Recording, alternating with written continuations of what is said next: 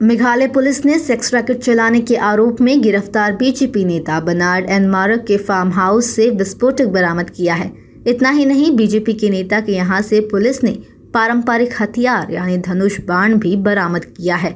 Bernard N मारक को मंगलवार को यूपी के हापुड़ से गिरफ्तार कर लिया गया था, जिसके बाद मारक को पश्चिम गारो हिल्स जिले के तुरा लाया गया। पुलिस ने मारक पर विस्फोटक पदार्थ अधिनियम और पॉक्सो एक्ट में भी मामला दर्ज कर लिया है। मारक पूर्व उग्रवादी नेता हैं। पुलिस ने 22 जुलाई को मारक के फार्म हाउस पर छापा मारा था, जिसके बाद से ही मारक फरार हो गया। पुलिस ने इस मामले में 73 लोगों को गिरफ्तार कर लिया है, जबकि 6 नाबालिग जिसमें 4 लड़के और 2 लड़कियों का रेस्क्यू भी किया है। पुलिस के मुताबिक बर्नार्ड एन मारक के फार्म हाउस से 35 जिलेटिन की छड़ें, 100 डेटोरेंस, 4 क्रॉस धनुष, 15 बाण भी जब्त किए गए हैं। पुलिस को विस्फोटक और हथियार तब बरामद हुए जब जिला बाल संरक्षण इकाई और पुलिस की एक टीम रेस्क्यू किए गए बच्चों की किताबें और कपड़े लेने गए थे।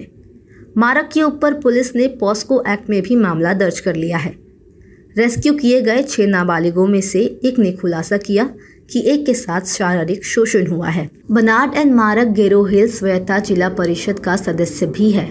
मारक पर पहले IPC की विभिन्न धाराओं और अनैतिक तस्करी अधिनियम 1996 के तहत मामला दर्ज किया गया था।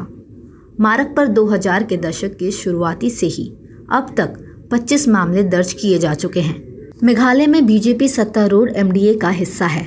मेघालय में नेशनल पीपल्स पार्टी के मुख्यमंत्री संगमा के नेतृत्व में MDA की सरकार है।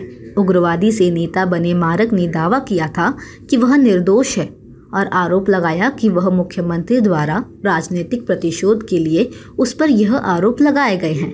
इतना ही नहीं, उसने अपनी जान को भी खतरा बताया है।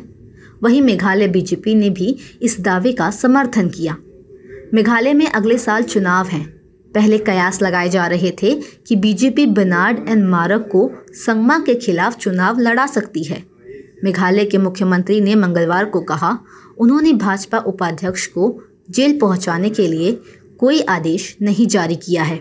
आपको बता दें, कुछ दिनों पहले पड़ी रेड में मेघालय के पुलिस प्रमुख LR बिश्नोई के अनुसार रेड के दौरान रिसॉर्ट में भारी मात्रा में शराब समेत अन्य आपत्तिजनक चीज़ें बरामद की गई थीं।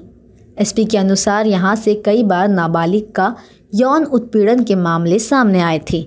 इसके बाद IPC की धारा 386A और 376 के अलावा पॉक्सो अधिनियम की धाराओं के तहत मामला दर्ज कर लिया गया था।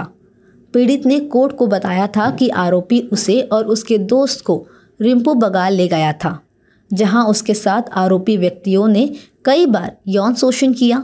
इसके बाद कोर्ट ने मारक के खिलाफ गैर जमानती वारंट जारी किया था, इसलिए उन पर सेक्स रैकेट चलाने का आरोप लगाया गया था। फिलहाल इस खबर के लिए सिर्फ इतना ही। देश और दुनिया की अन्य खबरों के लिए देखते रहें HW न्यूज़।